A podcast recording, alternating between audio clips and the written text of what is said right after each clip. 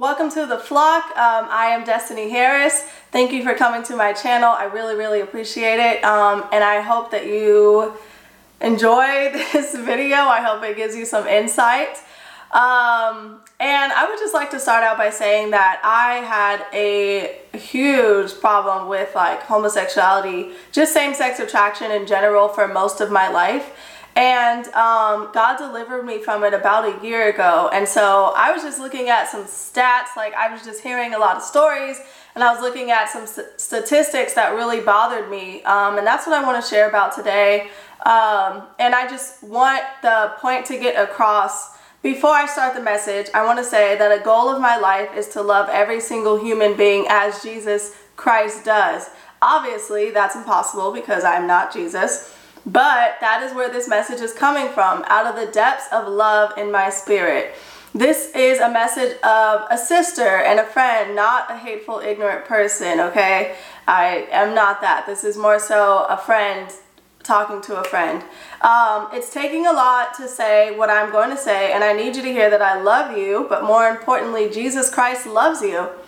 Um, right now, wherever you are, and He's left you with a constant companion, the Holy Spirit. I'm only sharing this message because it broke my heart to read these statistics and to see how the devil has deceived so many people. So please, please, please, please, please, please listen to the end because um, it's all going to come together. Otherwise, it's just going to sound like I hate everybody. um, I'm going to read a lot of information, like a lot of information, a few articles, so just bear with me. It's all very, very important. So let's get into it. So I was reading an article from, um, well, I was reading about like four or five different articles, just a bunch of them, skimming through them. And these facts really disturbed me and I felt like I should share because when I was having my own struggle with homosexuality and same-sex attraction, um, I, I didn't know these things. And I think if somebody would have told me, it probably would have helped a lot just to realize what I was getting myself into. Um, so let's start with the first one. Um, we're going to start with talking about the statistics of the youth, LGBTQI youth. And if I'm pronouncing that wrong, I really do apologize. Um, not trying to be derogatory, but yeah, that's just what it said on the website. So LGBTQI youth. Um, and this is from Gallup.com. It's a poll, and it's uh, titled LGBT identification in U.S. ticks up to 7.1%. And I'll put all the article links in the description, so uh, don't trip if you like don't get them all. I'll put them all in the description. So um, this starts with Washington, D.C. The percentage of U.S. adults who self-identify as lesbian, gay, bisexual, transgender, or something other than heterosexual has increased to a new high of 7.1%, which is double the percentage from 2012 when Gallup first measured it. Gallup asks Americans whether they personally identify as straight or heterosexual, heterosexual, lesbian, gay, bisexual, or transgender as part of the demographic information it collects on all U.S. telephone surveys. Um, respondents can also volunteer any other sexual orientation or gender identity they prefer. In addition to the 7.1% of U.S. adults who consider themselves to be an LGBT identity, 86.3% say they are straight or heterosexual, and 6.6% do not offer an opinion. The results are based on aggregated 2021 data encompassing interviews with more than 12,000 U.S. adults. Roughly 21% of Generation Z, Gen Z, Americans who have reached adulthood, those born in between 1997 and 2003, identify as LGBTQ, LGBT. That is nearly double the proportion of millennials who do so. Um, while the gap widens even further when compared with older generations, the proportion of U.S. adults who consider themselves to be lesbian, gay, bisexual, transgender, or transgender has grown at a faster pace over the past year than in prior years. This isn't occurring as more of Gen Z is reaching adulthood. These young adults are coming of age, including coming to terms with their sexuality or gender identity. And this part is really important. Remember this part. At a time when Americans increasingly accept gays, increasingly accept gays, lesbians and transgender people and LGBT individuals enjoy increasing legal protection against discrimination. discrimination. So basically it's saying like it, it's accepted. This is has pretty much, which I feel too, it has pretty much never been as accepted, like like um, LGBTQI has never been as accepted as it is right now. That's basically what the last sentence say, is saying. And it's really important to remember that for later. So now let's move on to the Trevor Project. And this is, the article is called 2022 National Survey on LGBTQ Youth Mental Health. Um, that was weird. LGBTQ mental health. um, okay, so the Trevor Project 2022 National Survey on LGBTQ Youth Mental Health demonstrates that rates of suicidal thoughts, and this is one that really, really got me because this is what was going on with me.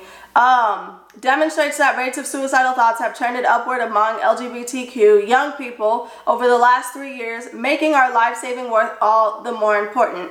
And I'm basically just reading the article straight off. I haven't changed a word. Um, capturing the experiences of nearly 34,000 LGBTQ youth ages 13 to 24 across the United States, with 45% of respondents being LGBT Q youth of color, and 48% being transgender and non-binary. Our fourth annual national survey is one of the most diverse surveys of LGBTQ ever conducted. 45%, so this is the most diverse survey they've ever conducted.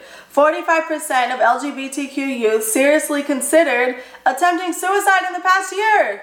45% okay, of LGBTQ youth seriously considered attempting suicide in the past year. Fewer than one in three transgender and non-binary youth found their home to be gender affirming. Fewer than one in three. Okay, all these facts matter. Just, I don't know, remember them as much as you can. Um, LGBTQ youth who live in a community that is accepting of LGBTQ people reported significantly lower rates of attempting suicide than those who do not. 14% of LGBTQ youth attempted suicide in the past year. 14% attempted suicide in the past year. 73% of LGBTQ youth reported experiencing symptoms of anxiety, including more than three quarters of transgender and non-binary youth, and nearly two-thirds of cisgender youth. And cisgender uh, basically is a new word for straight or heterosexual. So two-thirds of straight people, um, two-thirds of straight people, straight youth, sorry, experience symptoms of anxiety, um, and three quarters of transgender and non-binary youth and nearly uh, experience symptoms of um, anxiety. 73% of all the youth, all the LGBTQ youth reported symptoms of anxiety. 58% of LGBTQ youth reported experiencing symptoms of depression, including nearly two-thirds of transgender and non-binary youth and nearly half of the cisgender youth. 60% of LGBTQ youth who wanted mental health care in the past year were not able to get it, um, including nearly three and five transgender were not able to get mental health care and non-binary youth and more than three and five cisgender youth were not able to get mental health care. 36% of LGBTQ youth reported that they have been physically threatened or harmed due to either their sexual orientation or gender identity. So now let's move on to the adults. LGBTQ adults. Um, and this is not the last article. I don't know why I put that. Wait. So now let's move on to LGBTQ adults. This article is from Mental Health America, um, LGBTQ communities and mental health. Um, that's the title of the article, sorry. So I do want to make just a quick note that I believe this is an old article from 2017, so keep that in mind, but the points still remain. I mean, the point gets across. Okay, let's get into it. So, nearly five and a half, 5.8 million people who identified with the LGBTQ community at that time, 2017, reported having mental illness. It is really important to know that identifying as LGBTQ is not in itself a mental illness disorder. Hold on. Although being LGBTQ plus is absolutely not a mental illness, many LGBTQ plus people experience mental health struggles. I'm going to repeat it. Although being LGBTQ is absolutely not a mental illness, Many LGBTQ people experience mental health struggles. The bisexual and transgender communities have the highest rates of mental health concerns within the LGBTQ population. Younger members of the LGBTQ plus community struggle the most with mental health concerns of all the all the age groups. So the youth struggle the most with, most with mental health um, or disorders. A majority of LGBTQ people say, wait, is that what it said? Mental health struggles, not sorry, not disorders. A majority of LGBTQ plus people say that they or an LGBTQ plus friend or family member have been threatened or non-sexually harassed. 57% have been threatened or non-sexually harassed. Um, 51% have been sexually harassed and 51% experience violence because of their sexual or gender identity. 59% of LGBTQ plus people feel that they have fewer employment, employment opportunities and 50% believe they are paid less than non-LGBTQ plus people. Um, LGBTQ plus teens are six, six times more likely to experience symptoms of, of depression than non-LGBTQ plus identifying teens. So if you're a teenager or if your uh, child is a teenager and they identify as LGBTQ that means that they are six times more likely to experience symptoms of depression than non-LGBTQ plus identifying teens. LGBTQ plus youth are more than twice as likely twice as likely, more than twice as likely, to feel suicidal and over four times as likely to attempt suicide compared to heterosexual youth. LG, I'm going to repeat it. LGBTQ youth are more than twice as likely to feel suicidal and over four times, four times as likely to attempt suicide compared to heterosexual youth. 48% of transgender adults report that they have considered suicide in the last year. 48% of transgender adults report that they have considered suicide, suicide in the last year compared to 4% of the overall US population. So if you're transgender and you're adult, 48% chance you're going to consider suicide. And if you're straight, 4% or heterosexual, 4% chance you're going to consider suicide. Approximately 8% of LGBTQ plus individuals and nearly 27% of transgender individuals report being denied healthcare outright.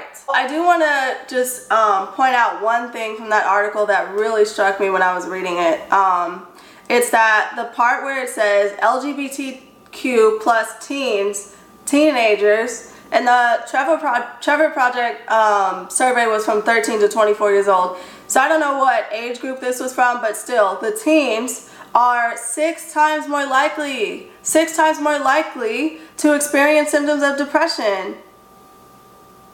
And the youth are twice, twice as likely to feel suicidal and over four times as likely to attempt suicide. And in the adults, 48 percent of the transgender adults are going 48% of the transgender adults report that they have considered suicide in the last year compared to the 4% of the overall US population. 48% compared to 4% depending on your gender identity or sexual orientation. 48% compared to 4 you're six times more likely if you're uh, if you're a youth. And then twice as likely to attempt suicide or feel suicidal. Like, that's just crazy. Anyways, let's go to the last article, National Alliance on Mental Illness. The article is found under the Your Journey tab. So, the lesbian, gay, and again, just want to repeat, I've not changed any of these words. This is all literally straight from the article. You can go read it yourself and see where I got it from. This is under the Your Journey tab. The lesbian, gay, bisexual, transgender, queer, questioning, intersex, which is LGBTQI um, plus community, represents a diverse range of identities and expressions of gender and sexual orientation. While belonging to the LGBTQI community can be a source of strength, it also brings unique challenges for those who identify as LGBTQI. It is important. I'm going to read it again. It also brings unique challenges. It also brings unique challenges. For those who identify as LGBTQI, it's important to recognize how your experience of sexual orientation and gender identity relates to your mental health. Although the full range of LGBTQ identities are not commonly included in large-scale studies of mental health, there is strong evidence from re recent research that members of this community are at a higher risk for experiencing mental health conditions, especially depression and anxiety disorders. LG, uh, yeah, they put LGB youth, I think they meant to put the whole thing, so I'll just say the whole thing. LGBTQI plus adults are more than twice as likely as heterosexual adults to experience a mental health condition. More than twice as likely, the adults, more than twice as likely as heterosexual adults to experience a mental health condition. Transgender individuals are nearly four times as likely as cisgender individuals, which basically again is people whose gender identity corresponds with their birth sex um, their uh, transgender individuals are nearly four times as likely as cisgender individuals um, to experience a mental health condition. More than four, nearly four times as likely. Um, LGBTQI plus youth also experience a greater risk for mental health conditions and suicidality. I don't even know if that's a word, but whatever. LGBTQ plus uh, LGBTQI plus youth are more than twice as likely to report experiencing their experiencing persistent feelings of sadness or hopelessness than their heterosexual peers. More than twice as likely to report experiencing persistent feelings of sadness or hopelessness than their heterosexual peers. Transgender youth face further disparities as they are twice as likely to experience depressive symptoms seriously consider suicide and attempt suicide compared to cisgender, lesbian, gay, bisexual, queer, and questioning youth. According to a 2013 survey, 40% of LGBTQ, uh, LGBTQI plus adults have experienced rejection from a family member or a close friend. A 2019 school climate survey showed that 86% of LGBTQ plus youth, LGBTQI plus youth reported being harassed or assaulted at school, which can significantly impact their mental health. The LGBTQI community faces many forms of discrimination, including labeling, stereotyping, denial of opportunities or access, and verbal, mental, and physical abuse. They are one of the most targeted communities by perpetrators of hate crimes in the country. The LGBTQI population is at a higher risk than the heterosexual cisgender population for suicidal thoughts and suicide attempts. High school students who identify as lesbian, gay, or bisexual are more than four times as likely to have attempted suicide compared to their heterosexual peers. Do you want me to read that again? Yes, I, I want me to read it again. I will. High school students who identify as lesbian, gay, or bisexual are more than four times as likely to have attempted suicide compared to their heterosexual peers. 40% of transgender adults who have attempted suicide in their lifetime compared to less, uh, no, let me start over. 40% of transgender, transgender adults have attempted suicide in their lifetime com compared to less than 5% of the general U.S. population. And this, I believe, is from 2022. I, I believe. You fact check me on that, but I believe it's from uh, 2021, sorry. Substance misuse or overuse. So this is drug abuse which may be used as a coping mechanism or method of self-medication, is a significant concern for members of this community. LGBTQI plus adults are nearly twice as likely as heterosexual adults to experience a substance use order.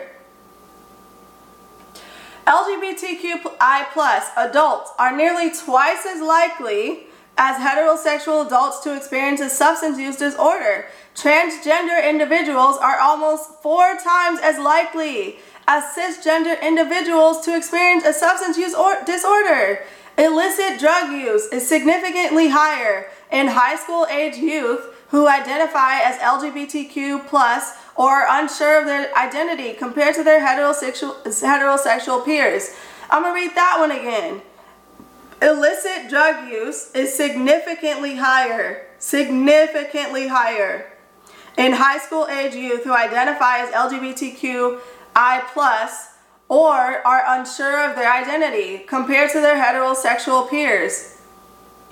It is estimated that LGBTQI youth and young adults have a 120%. Um, I gotta start this over because this one really broke my heart. I mean, I was almost like, I was.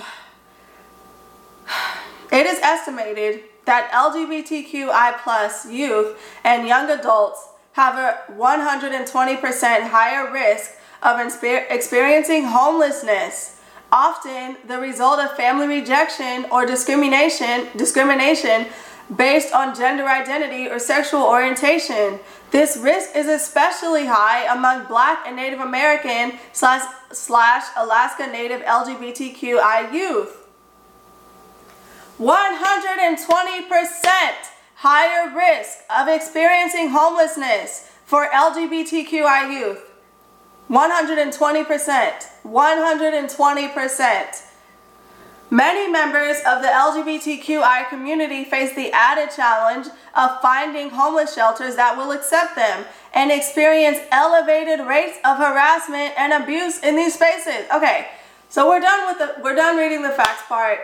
And I hope you listened to that whole thing. If you didn't, please go back and listen to all of it because it is really important to know what is going on and to know the point, which is a homosexual lifestyle leads to a life of difficulties. So many difficulties. Like yes, in life there are difficulties, but if you if you identify as an LGBTQ I uh, I plus adult or youth you're signing up for so many difficulties. I mean, the stats are like six times more, twice time, two times more, four times more. I mean, it's like 120% more chance of you experiencing homelessness. Like, it's so much. You're signing up for so much in exchange for not even a percentage of the fulfillment that is offered by Jesus Christ. Like, I'm not saying a straight life just gives you so much peace and, like, you know, life is amazing because you're straight. Obviously not. Like, obviously, you know, people still struggle with mental health issues and stuff like that. I'm not saying that's the solution, but I'm saying it's proven that if you ha- are in that community, even this article said it at the beginning. Uh, the first article said that it's never been uh, more accepted, basically, than now. Then this, the last article said that it comes with its own, and you have to acknowledge that, that it comes with its own um, problems, its own difficulties. And that's a real thing. And we can't ignore that. That's a real thing that you're signing up for. You're you're signing up for all these difficulties. And with Jesus Christ, like we're promised persecution. If you're not being persecuted, like I don't really know what you're doing with Christianity, but it's promised. You will be persecuted, right? So, like we're promised persecution, but there's so many rewards. There's so many rewards and there's so many promises that come with that. Like fulfillment and unconditional love and the Holy Spirit being your companion forever. And then you die and you go to heaven and be with God forever. And you feel His unconditional love and you feel that with the people and you have community and you're uh, promised abundance, life more abundantly, and all these rewards that come with following Jesus Christ as opposed, and both of these lifestyles, right, have challenges. When you come with Jesus Christ, you have so many rewards. When you, uh, be when you identify as LGBTQI plus, yes, obviously there's like a sense of strength in the community. I'm not going to deny that because that would be ignorant. So I'm not going to do that. Obviously, there's a sense of strength with that, with with your uh, friends, if your family accepts you, stuff like that. But there's the risk, the risk benefit, like like uh, balance. I'll know for me, it was not enough. And according to these facts, like I don't know. You tell me, is it enough? Is this something that you want to sign up, like you want to do? If I told you, hey, here's this life, like these two lives, you can have, um, you can have challenges in both of them. All life, you know, you have challenges. This life, this life, You have rewards every single day. Unconditional love, you wake up with joy. You don't have mental health issues. You don't have mental health disorders. You don't have anxiety. You don't have depression, which real followers of Jesus, you don't have mental health issues. You don't have depression. You don't have all this stuff literally uh, uh, attacking you every single day.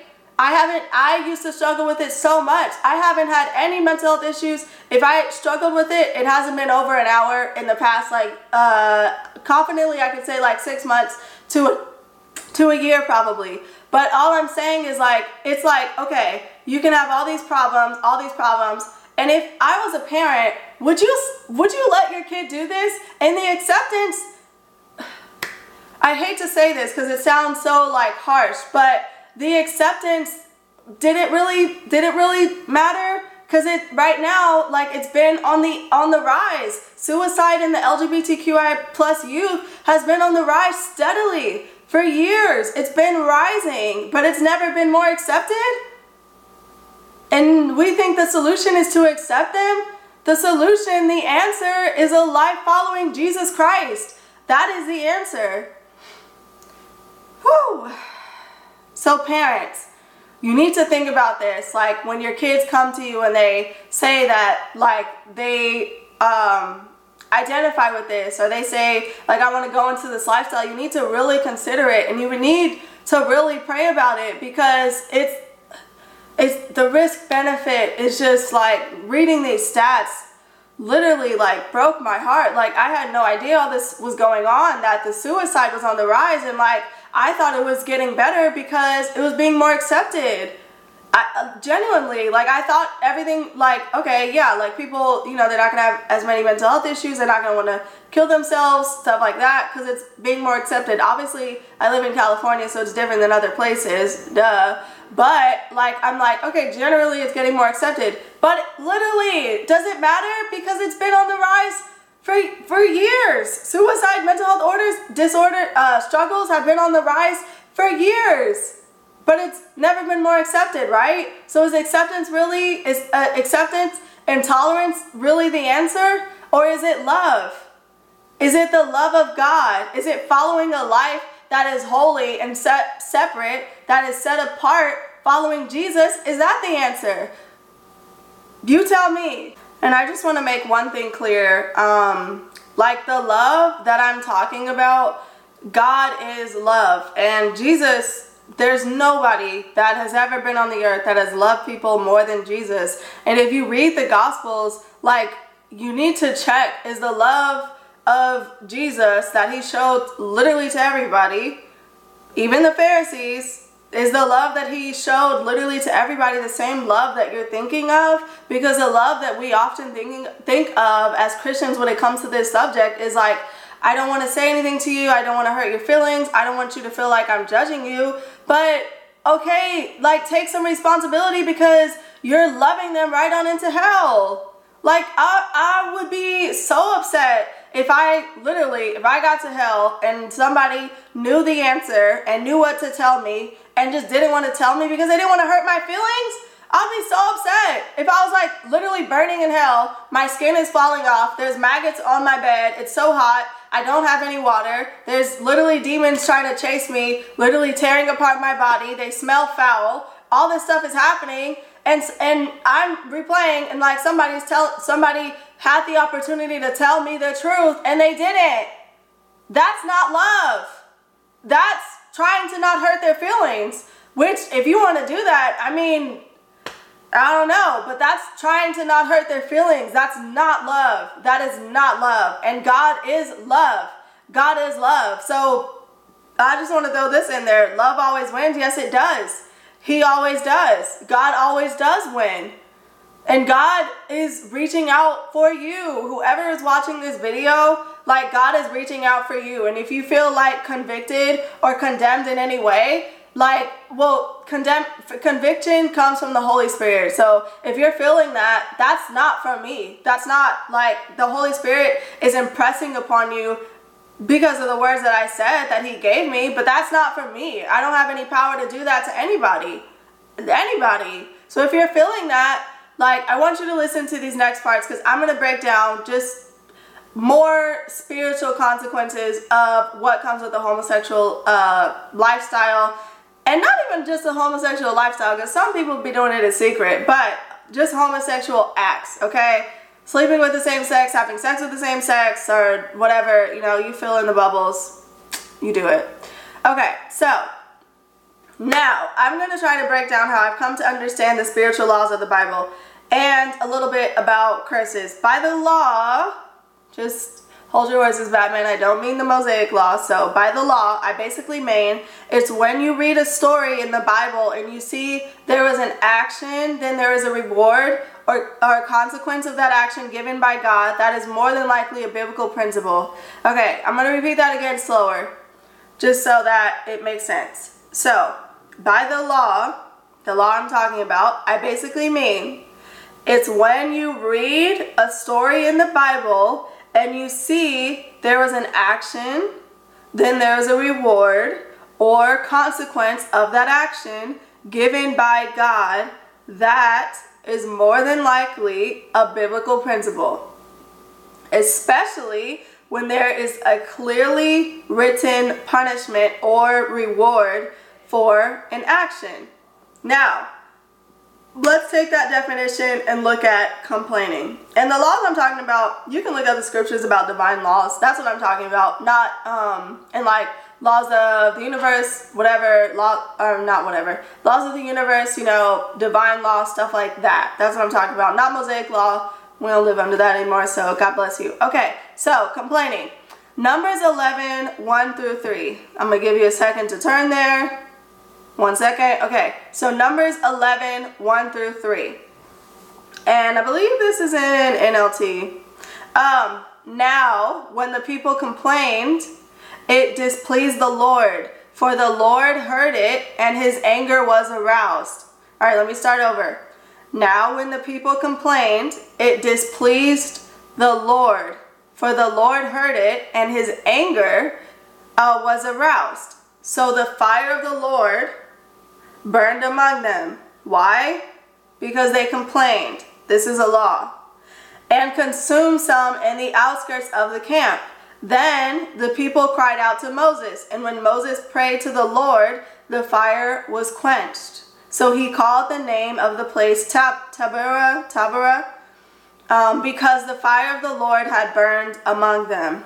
Now, is it law that every time somebody complains, fire is going to come burn them alive? No, it's not. That's not the law. The law is that complaining brings death because life and death is in the power of your tongue. So, complaining brings death. That's the law. So, that uh, the law is that in the spiritual realm, the consequence for complaining is death. My understanding of it is that praise and thankfulness is worship to God. Uh, you can go read Psalms 147 1. Actually, let's look it up right now. Psalms 147 1. And this is going to talk about uh, what I was just saying the law of complaining. Psalms 147 1. Okay. Praise the Lord. For it is good to sing praises to our God for it is pleasant and praise is beautiful. Now let's look at another translation. Praise the Lord, how good to sing. NLT, this is NLT. Praise the Lord, how good to sing praises to our God, how delightful and fitting. Uh, to the Passion Translation. Hallelujah, praise the Lord, how beautiful it is when we sing praises to the beautiful God. For praise makes you lovely before him and brings him great delight. And the antonym of praise is basically complaining. So, uh, praise, I look up the definition and I look up some antonyms. Uh, and yeah, praise, the antonym, which is basically like the opposite word of uh, praise, is pretty much complaining. So, if praise is worship to God and it's beautiful, then who is complaining worship to? If praise is worship to God and it's beautiful, then who is complaining worship to? There's only two options. It's a trick question. Is the devil. There's only two options, guys. Shout out to uh, Tiffany for giving this insight, okay? So I'm to tell you guys a quick little story. And I'm to do this hopefully in like two minutes. We'll see. So, okay, so I, I met these two ladies. Um, and they were in Uber. And one of the ladies, she was like super, uh, I picked her up at like a really nice house. She had a really nice house. Um, she had her little cane. She had her clothes on. Like she looked good right? And um, she was the older lady. I picked her up, or no, she was the younger lady. I picked her up and she was the first one there. And then we'll call her Susan. And then the second lady came, right? And the second lady, she had to get like dropped off there by this like special special wheelchair car, and um, the person had to help her get into the car. The younger lady, uh, Susan, was helping uh, the older lady, let's call her Barbara, get into the car. So Barbara, they they both got in the car and they're talking. Barbara starts complaining right off the bat she's like, uh, my eye, I guess she has a fake eye. She was like, my eye, uh, the, other, the other one wasn't fitting, but this one fits a little bit more, but it's still blah, blah, blah, not that good. And then she was complaining about like all this stuff, like, I don't even know. She was just kept complaining. Um, and then the other one, Susan, the younger one, she was like only talking good things. Like she was like, "Oh, it's so good to see you. We haven't seen each other in so long. I'm so happy to see you." And like, um, I just, I guess they were artists. So she was like, are you still painting? And um, she was like, you know, she was painting it, or she draws. She can't paint anymore, but she draws. And she was focusing on the fact of what she could do instead of what she couldn't do anymore. And the other one, she was just going on and on about her terrible living situation, her eye, her, um, I don't know, just like so much complaining, right? And I was just listening. And then come to find out, the older one that I thought was older y'all, this blew me away. The older one that I thought was older was 73 or 74. And the younger one, the one I thought was younger, was 94 years old. She was 20 years older. And she honestly wasn't even moving like a 90 year, uh, 90 year old. She wasn't even moving like a 70. Honestly, probably more so close to 60. If I didn't see her hands, I would probably think she was like late 60s, maybe 65. And she was 94 years old. And why? Because, let's look at the law. What is the law? When you complain, and you can read Numbers 11 if, uh, you know, you want to see the whole thing. There's another story of complaining in there. But complaining is literally like a disease. It's like a disease to your body. So if you're doing that, you're bringing like literally like diseases on your body. It says um, idle words, I, I forget where it is, but the Bible says that idle words are like gangrene. Idle words are like a cancer to your body. So literally complaining is like sickness to your body. And isn't that proven? Isn't that proven in the story I just told? I didn't make that story up. It was literally happened to me. I was just listening. And it literally is proven. The one who was complaining literally looked like, you know, she, I don't know, she had a lot going on, y'all. And the young, the younger one that I thought was younger was literally 20 years older and she um she was really blessed in life I guess she was really blessed. And why? Because the power of the tongue. Because she doesn't she doesn't speak curses over her life. She doesn't complain. She doesn't give that type of worship to the devil. Now she has some other stuff going on but she doesn't do the complaining. That's the point. Now there's that one. And I just want to give you some hope. For if you are a complainer, it's really like you don't need to be afraid or anything. Just repent, turn to Jesus, and ask Him to help you to stop complaining. It's that simple. Just ask the Holy Spirit to help you. So let's take a look at another one. Okay, so long life. So God, um, this is the context of this is God speaking to Solomon, and if I am correct, this came in a dream. So it's God speaking to Solomon. 1 Kings 3 uh, 14. It says, and if you follow me and obey my decrees and, and, commands, as your father David did, I will give you a long life. Now, if you don't know this story, this is basically um, when Solomon, he was like the wisest king of the earth. Uh, yeah, wisest king in history. And he got that gift, wisdom as a gift from God. Now, there's a whole, there's a whole other video, but in the Bible, it pretty much says the reason why he asked specifically for wisdom, and I think it was because of his father David kept calling him young and like, you know, you're inexperienced, he needs all this help and stuff. But anyways, that's not the point. The point is he asked for wisdom and um and if you want to corroborate what I just said, just read the beginning of First Kings and a little bit after uh, whatever the chap the book is before that. But read the beginning of First Kings and you'll see what I'm talking about. But he asks for wisdom and this is his conversation with God, I believe in his dreams. And God tells him, if you follow me and obey my decrees and my command as your father David did, I will give you a long life. Now, we all know David did uh, some stuff, right? A lot of sexual stuff. He um, took uh, uh, census of Israel and they were never to be counted, stuff like that. But um, he was a man after God's own heart, and God like literally saved so many people just because of David, how much David was after his own heart. A lot of generations of kings are saved because of David. So, the God's conclusion of Job is the next thing that we're going to look at, and that is in Job 42, 16 through 17. It's the last verse of Job. The very last verse of Job, okay? It's really important. It's the last verse of Job. This says, Job lived 140 years after that, living to see four generations of his children and grandchildren. Then he died, an old man who had lived a long, full life. This is the last verse of Job. He lived a long, full life. Now, why did he live a long, full life? Let's take it back to Job 1 1. The very first verse, Job 1 1. There was once a man named Job. Uh, I'll give you a second. Second. There was once a man named Job who lived in the land of Uz. Ew? no, I'm just kidding. Uz. He was a blameless man. A man, oh, he was blameless, a man of complete integrity. He feared God and stayed away from evil. Okay, so, why, you tell me, why did Job live a long life? Why did he see uh, four generations of children and grandchildren? Why did he uh, uh, live 140 years after the whole, you know, trial that he went through? Why did all that happen?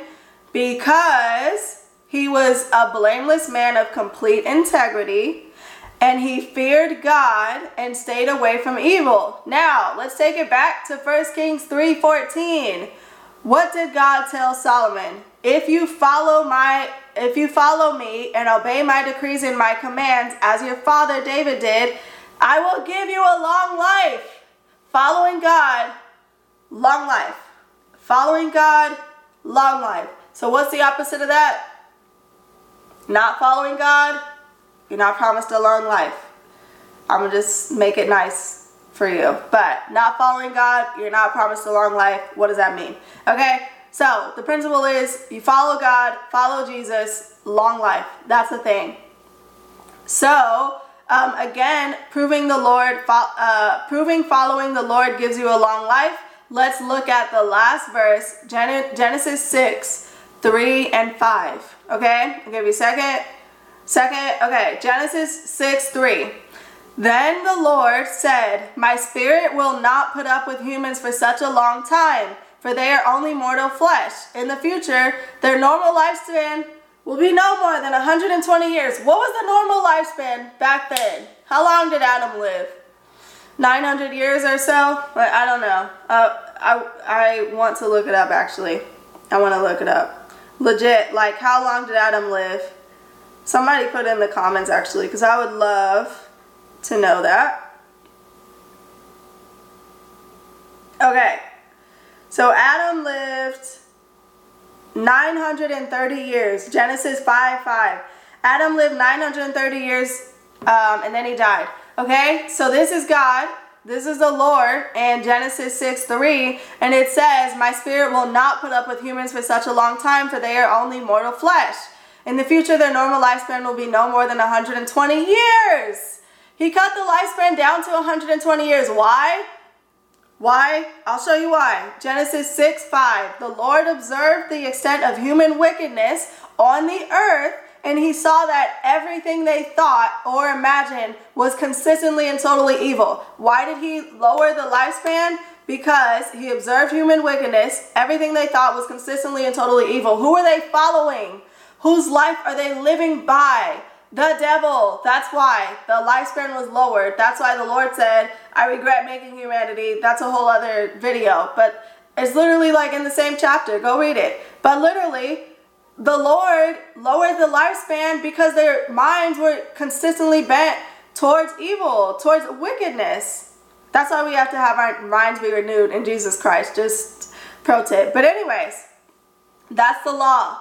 You follow wickedness, you follow the devil, you become a son of the devil, then you uh then the Lord is lowering the lifespan.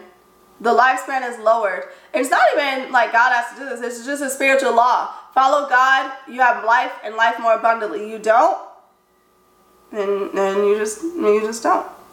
Now that all that hopefully makes sense, the whole spiritual laws, like how to find them, you can find them on your own, um, but how to find them in the Bible where it says there's a clear consequence or a clear reward. Another example is the reward of um, the results of fasting in Isaiah 58. You can read that, the results of fasting, the type of fast God wants you to do, and what the results are of that.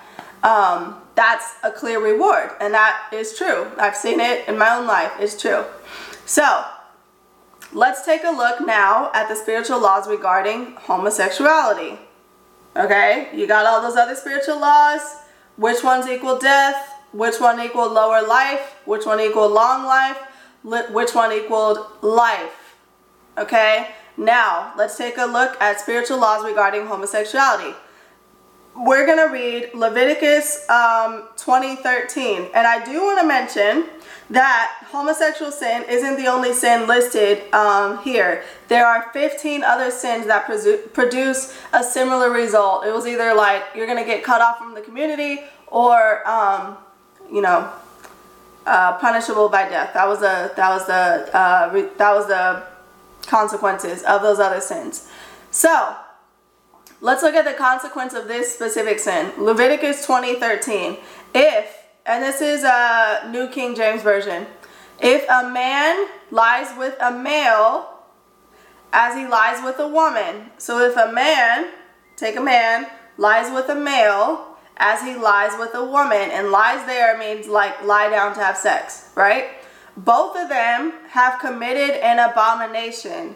They shall surely be put to death.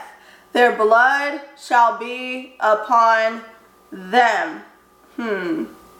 Hmm, hmm, hmm. What does that sound like? That sounds like your blood shall be upon you.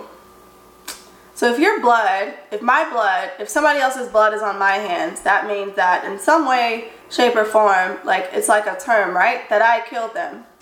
So if your blood is on your hands, what does that mean?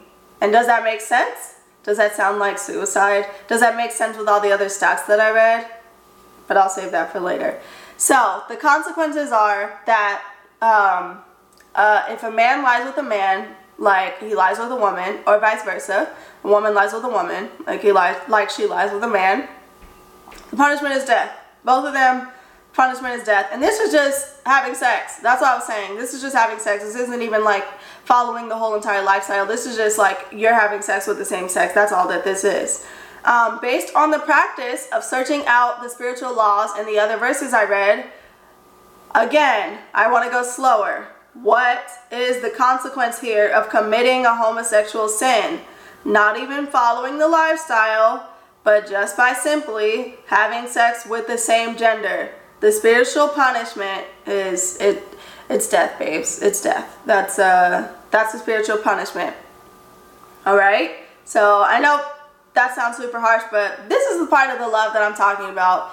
I love people enough to go read these facts and to have them affect me and to do a whole video about it because I love people enough to let them know exactly what you're getting yourself into, exactly what you are signing up for. I want you to know exactly what it is. It doesn't need to be this illusion to where you think I identify as this thing and I'm finally myself. I'm finally free to be myself. I can be whoever I want. I should be whoever I want. This is my identity. That's all the lies that I heard. And you choose that and then it's like okay wait but like why do i have all these problems? Why do i need to like go to therapy 24 7 why do i um, need medication? Why do i if i don't need medication then why do i need dr- drugs? Or why am i homeless? Or why am i isolated from my family? You know like so i love people enough to literally tell you all these facts and you know i'll just suffer the repercussions. That's okay. But i love people enough for the people that want to hear it to tell you what exactly is going on when you identify as this, what the punishment is spiritually that brings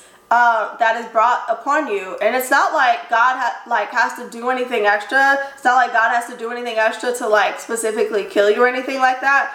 God's grace is for everybody, right? And He loves everybody. That is a fact. It's it's uh, twisted sometimes, but that is a fact. God does love everybody, and Jesus did really die for everybody while we were still sinners. So he still he loves you obviously but like there is a sacrifice that you have to make where you need to live like a holy set apart life and you know i love you enough to tell you the truth and to tell you what's happening to tell you what is what is a very high possibility a very high chance of happening if you identify as this so let's bring it on home shall we think about all the statistics I read earlier about suicide. Your blood shall be upon you. Think about all the statistics I read earlier about suicide, homelessness, drug abuse, anxiety, depression, bullying, isolation from your family, lower pay or job discrimination, limited access to health care. I mean, you can read the articles yourself and see the challenges and why is all this happening? It's not because God has to do something extra to punish you. It's not because God wants to punish you. God doesn't want anybody to go to hell. He didn't design hell for humans. He didn't. He designed it for the devil and his angels. And the devil doesn't run hell, and the devil's not in hell. He's on earth, the prince of the air. Okay? So he didn't design uh, hell for uh, for humans. He designed it for them, for the devil and the fallen angels. And you can choose to go there if you reject Jesus, which is only two options: as accepting him or rejecting him. But all this is happening because if you like follow this lifestyle any sin it comes it comes along with legal certain legal access. Like in heaven i mean in the bible it's always talking about the courts right? Jesus is always at the courts and uh, uh, fighting for us. Our um, our lawyer our advocate our um, intercessor our counselor stuff like that all these legal terms. So legally if you like open yourself up to sin even oh, so many other, so many other things I could say. But if you open yourself up to sin, right, then the devil legally has access to come and give you the and um, exact the punishment of that sin. Like in Job 1 1, Job wasn't, I mean, his punishment, it said that what Job feared was brought upon him. So his sin was that he was a fearful man. Even though, yes, he was righteous, he was, you know, blameless, he, um, was it say he was righteous, he was blameless, he feared God, and he stayed away from evil, right? But he, what he feared brought everything that happened, that's all that, that he feared. And that what was brought upon him. That's what the devil went up to heaven to, to talk to God to get permission to do all that stuff. Literally, that's what happens. That is what happens. Thank you, Holy Spirit. That is what happens. The devil, like literally, talks to God, talks to God, gets permission gets permission to do this stuff in your life because they're like, hey, um, you know, doesn't matter if they don't know, I don't know. But hey, I know Jesus died for this, but look, look, they're openly going into this sin. They're openly participating in this sin. I have legal right, I have legal right to come in and to destroy their life, to steal, kill, and destroy. I have legal right to do that. I have legal right to uh, give them the punishment of this sin. I have legal right that's literally the example of that in Job is literally like what happens in our life when we open ourselves up to sin. And the devil can't do anything without God's permission, just to show you how uh, little authority he has actually. But you need to like close all those doors by staying as far away from sin. Literally says run from sexual sin, stay away from all sexual uh, immorality.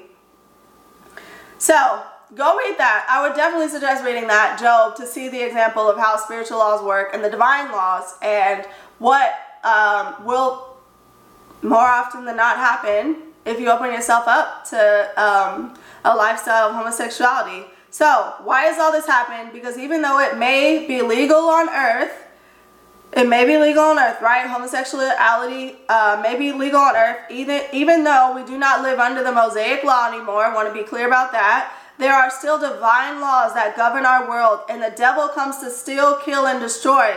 He's stealing your identi- identity, he's destroying your mind, and he's killing your body and your quality of life. What better way to do than to have someone attach their whole life and identity to something the devil knows is a sin. He knows it's a sin, but he knows that you don't know or care that it's a sin. So what is he to do? He's to have you attach your whole entire identity around this one thing, your whole entire life around this one thing so he can have a control over your life and slowly still kill and destroy you or quickly by way of suicide or all the other challenges, unique challenges is what the article said that comes along with this lifestyle. Unique challenges. He's going to say, okay, you know, do this, hang around these people so they can encourage you in your sin. Move here so that you can feel more comfortable about your lifestyle. And um, even though you know it doesn't know it's, uh, know it's a sin, I know it's a sin. And you know what? Not only that, but you're also going to get into, uh, probably going to get into New Age. You're also probably going to do some crystals. You're also probably going to do some sage. Um, so we're going to make sure you get all the demons accepted into your life that we possibly can. Um, you know, they're all going to be in you. And um, yeah, and you're just going to be having a whole bunch of um, uh, premarital sex. And um, you're going to be drinking, you're going to be doing drugs, you might be homeless, all this stuff, but you're going to be free to be who you are. That's the catch. Does that sound like an even exchange?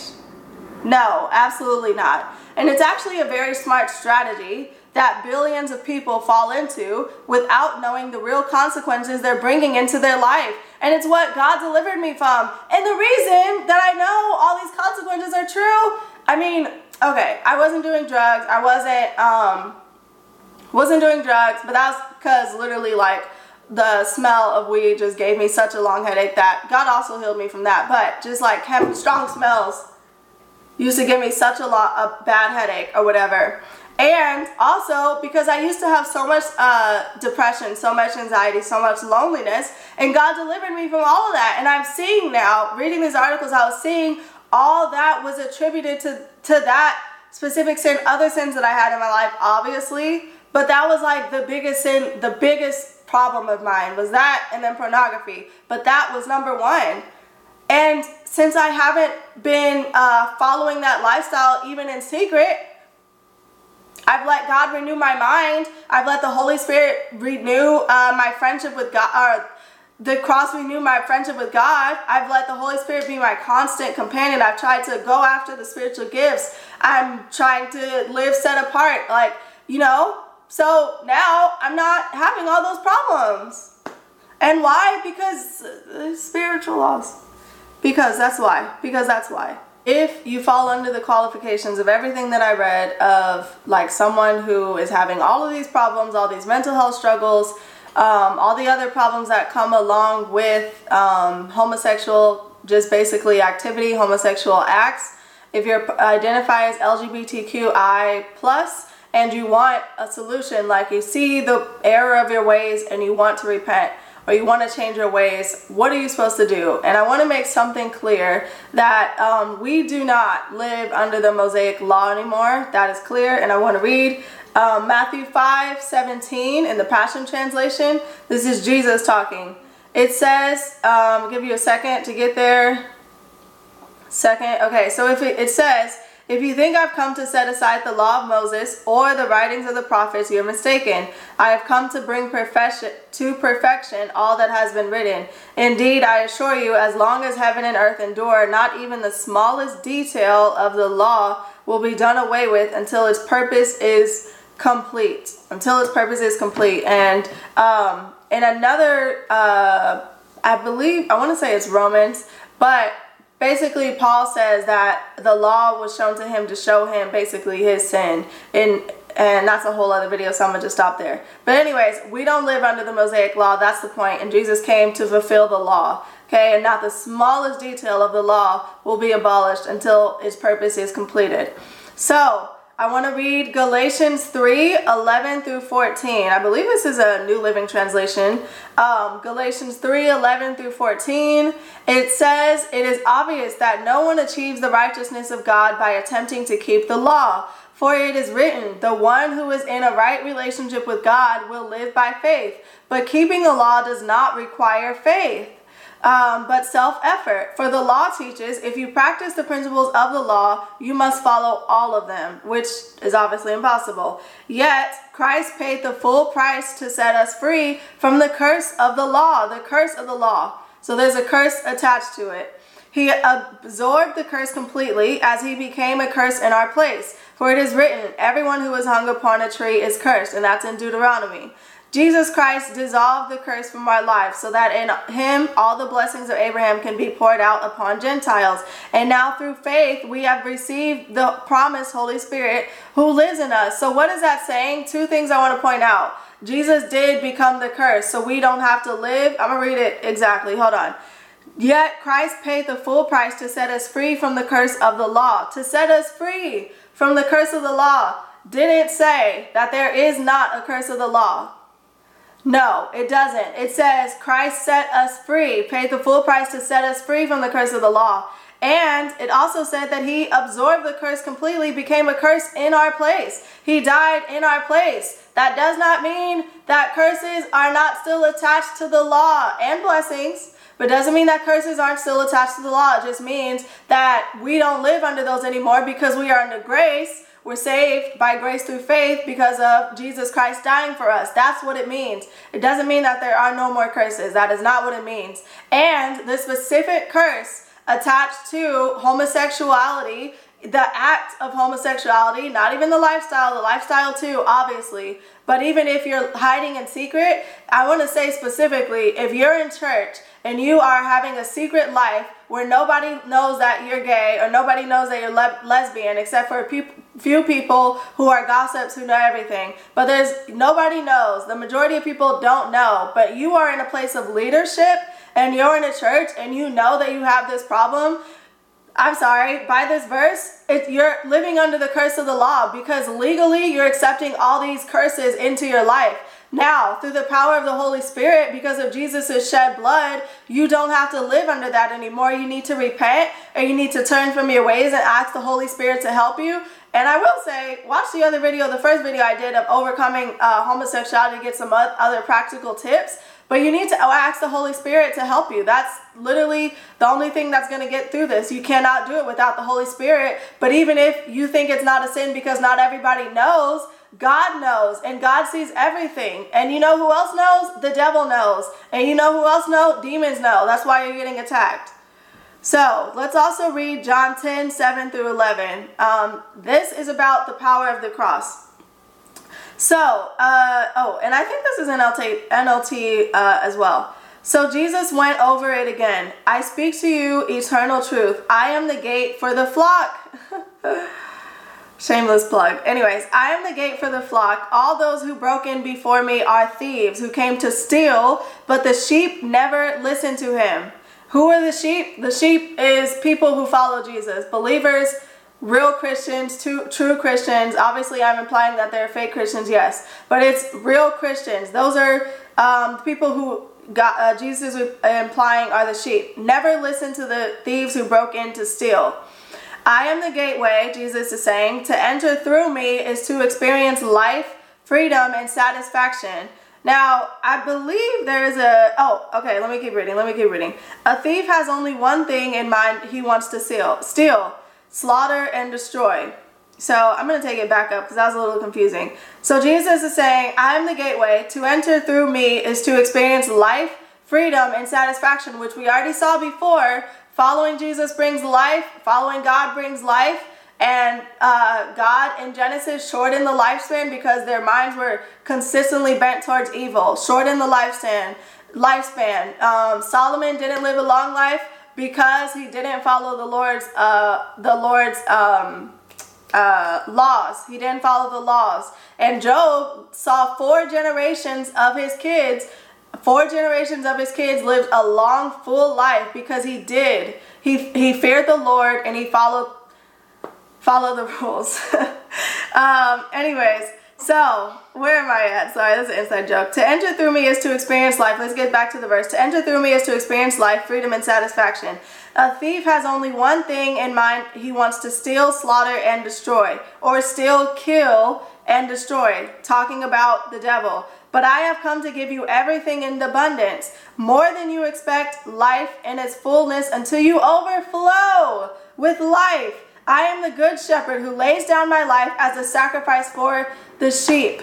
Okay, what is that saying? Jesus laid down his life as a sacrifice for you, taking it back even further so you don't have to live under the curses. So you don't have to live under the penalty of your sin of living a life of homosexuality. So you don't have to live under that. So you don't have to have mental health struggles. So you don't have to um, have more chances of drug abuse, more chances of being bullied, uh, be isolated from a, um, from your family so you don't have to have a false sense of identity. So you don't have to um, take medication to survive. So like i said before you don't have to go to therapy 24 7 because the holy spirit is your counselor. So you don't have to go through all these things that we say are normal but really aren't normal. And i know they're not normal because i literally struggle with none of them anymore. Like i said mental health like i i'll say not that I haven't had like, you know, a moment where I had a breakdown or two. I did. And it was because there was something that I was worshiping as an idol that I didn't know until that moment. And I had a breakdown over it. And the Holy Spirit revealed that to me.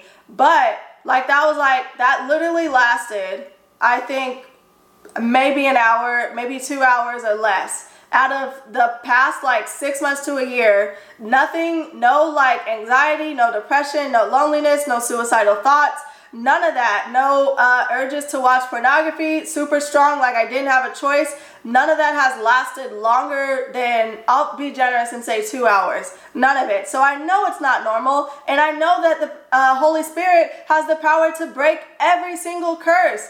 And Jesus became a curse and broke every single curse. So you don't have to live under the curses. It didn't say that curses didn't exist, reiterating. It said you don't have to live under the curse of the law because Jesus laid down his life for you, sacrificed his life for you to give you life and life more abundantly life more abundantly until you overflow with life. Don't you want to experience that again? I mean, I I I know so many people who like haven't experienced being their true selves since they were a child and they're like 30. I see that all the time. I'm just trying to find my way back to myself. I'm just I I can't remember the last time I was really myself. That's not like a normal thing to say. And you know when you're your true self, when you are 100% abiding in Jesus, when you are 100% connected to the Father, when you are 100% being guided by the Holy Spirit. And if you're not, I'm sorry, but you're not going to be your true self. You can try to find yourself all you want. You can go on as many camping trips and look under the stars as you want. You can do as many, uh, whatever, I mean, Reiki, whatever you want. Do all of it. And all you're going to do is invite demons into your life. You're never going to find your true self until you come under the authority of Jesus Christ until you come under the covering of God, until you come over under God's love, until you are led by the Holy Spirit and you receive the gift of salvation. Until that happens and until your mind is renewed, you're never going to find your true self. And it doesn't matter if the devil is lying to you and telling you that by being homosexual or like having people around you that accept you, that that is what is going to give you true fulfillment in life. I'll tell you right now, before you find out when you're 80, 80 years old laying on your deathbed, I'll tell you right now, it does not fulfill you. And it won't fulfill you. And it can't fulfill you because there's a in you that can only be fulfilled by God. Last verse, this is the actual close. Romans 5 5 through 11. I'll give you a second to get there. Second, okay, so it says, and I think this is the NLT as well. And this hope is not, oh no, this is a Passion Translation actually. And this hope is not a disappointing fantasy because we can now experience the endless love of God cascading into our hearts through the Holy Spirit who lives in us. For when the time was right, the anointed one, Jesus, came and died to demonstrate his love for sinners who were entirely helpless, weak, and powerless to save themselves. Now, would anyone dare to die for the sake of a wicked person? We can all understand if someone was willing to die for a truly noble person, but Christ Jesus Christ proved God's passionate love for us by dying in our place while we were still lost and ungodly. And there is still much more to say of his unfailing love for us. For through the blood of Jesus, we have heard the powerful declaration, You are now righteous in my sight. And because of the sacrifice of Jesus, you will never experience the wrath of God. So if while we're still while we were still enemies, God fully reconciled us to himself through the death of his son, then something greater than friendship is ours. Now that we are at peace with God and because we share in his resurrection life, how much more will we be rescued from sin's dominion? And even more than that, we overflow with t- triumphant joy in our new relationship of living reconciled to God, all because of Jesus Christ. Wow, what an amazing verse. Your friendship with God is restored. Your friendship with God is restored because of the sacrifice that Jesus made. That means that you can have, and like I, I say all the time, my relationship with God literally started as being a friend, literally started as like on the bus just talking to Him. Your friendship with God, your friendship with the Holy Spirit, you are called a friend of God because of the sacrifice, and you're made righteous because of the sacrifice that Jesus made dying for you on the cross while you were still sinners. And the point, the crazy part is like we think like, oh my gosh, like how um what kind of God would like send people to hell? What kind of human would deny the God that died for them? That's not more disrespectful. That's not more hurtful. Like, you don't think it hurts God for people to go to hell? You don't think that Jesus is literally like heartbroken over people who are deciding to go to a place that wasn't even designed for them? That wasn't even made for them? God wants everybody to come up to heaven and to be with Him. And not even that, God wants you to live a life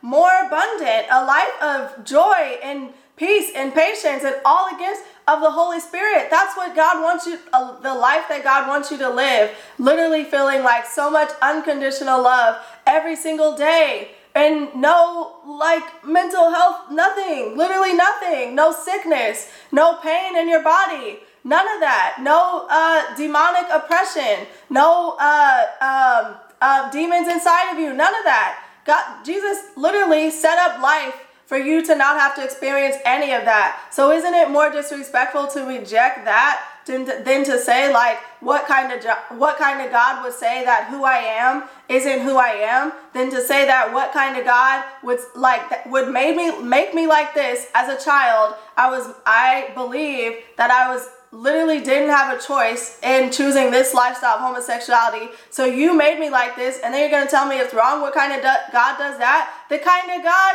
that will renew your mind, that will renew your mind so that you can see clearly from the time that you were a child what was happening. I mean, I know for me, the devil's literally been attacking me since before I got here. Y'all, he's literally been like on my neck since before I got here. Just like literally. So for you to say that, like, I chose, you didn't choose this lifestyle. Basically, the thug life chose you. I'm sorry.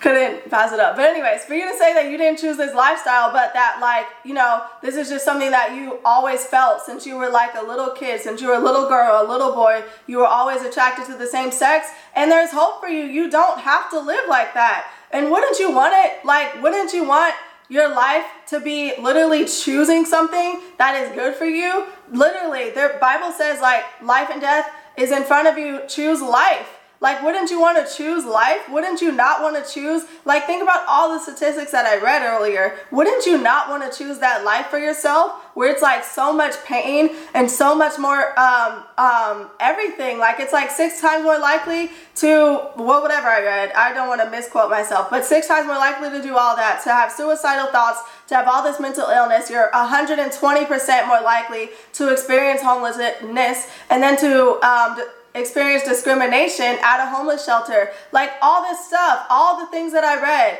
you're gonna sign up for that and it's not even gonna be your choice. That doesn't sound like a good thing to me that you were born this way and it's not your choice. That's not literally like, that's not really the character of God. God wants us to choose life, okay? And that isn't even really a choice because he tells you the answer. He wants you to choose life. He wants you to choose him because the rewards that he has for you is so great and it's so much worth the persecution. It's so worth the sacrifice. And I want you to ask yourself right now, the life that you're living if you're if you identify as LGBTQI plus or if you are in um, secret sin or nobody knows that you're gay or you have these things, is your life right now worth the risk that you're taking? Is your life right now worth everything that you're bringing on? Like you would say, I would say my life with Jesus is completely worth anything, literally anything, literally giving up my whole entire life. Would you say that your life right now is literally worth, it's worth you dying for? Would you say that? Would you say that your life right now is how you want it to be for the rest of your life? I'm okay as long as I have Jesus for however I'm living right now to be the rest of my life. Literally. I know it's not, but if that's what God has for me, then as long as I have Him, I'm fine. Would you say that for yourself? Would you say that you want to be in the same position, waking up screaming or waking up crying or having things uh, like literally follow you around your house or feeling presences in your house or in your dreams, having nightmares or waking up um, literally with like hot tears running down your face or just having panic attacks, having anxiety attacks? Literally addicted to drugs, literally homeless, or whatever your situation is, because this sin, the law is, the curse is, it brings on death. Would you say that you want to live like that for the rest of your life?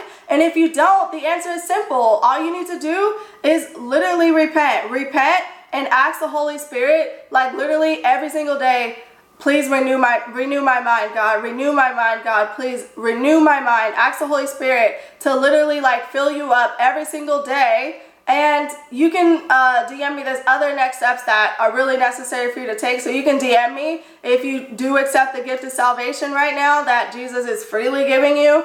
Um, and I just wanted to read one thing about repentance because it's kind of, you know, we hear the word a lot, but to make it very simple for you, it means to change one's mind for the better, to heartily amend with abhorrence of one's past sins. Repentance or metanoia means change of mind, involves a turning with contrition from sin to God.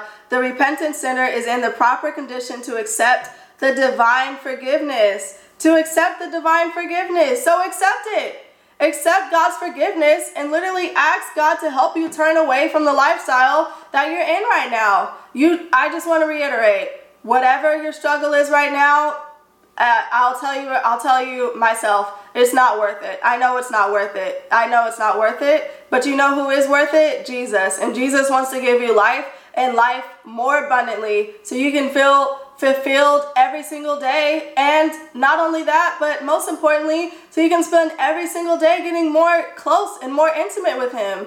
When you can feel the actual, like, physical, tangible love of God. And that is what is going to change your life. That is what is going to make you want to live every day. And that is what is going to break the power of suicide over your life because you are supposed to be here and you are not supposed to die. And there is a purpose for you. And that purpose is only in Jesus Christ. I hope you guys enjoyed that video. I hope you learned a lot. Um, I just wanted to say thank you for watching. And for those of you who watched to the end, thank you so much. Um, thank you so much. I really, really appreciate it. And share this video with somebody that you know needs it, whether they want you to know, whether they expect you to know what they're going through or not. Share this video with somebody that you know needs it. And if you're a parent watch it with your kids and have them listen to all the statistics that are all the things that they're literally going to bring on into their life if they want to um, go follow this path of who they think they are or who they feel like they should be. Have them watch this and have them read all the articles. I'm going to post them in my description.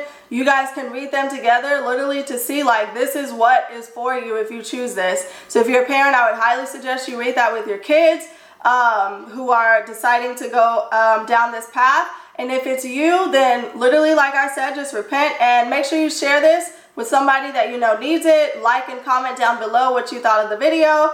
And I hope to hear from you guys soon. Thanks for watching. Bye.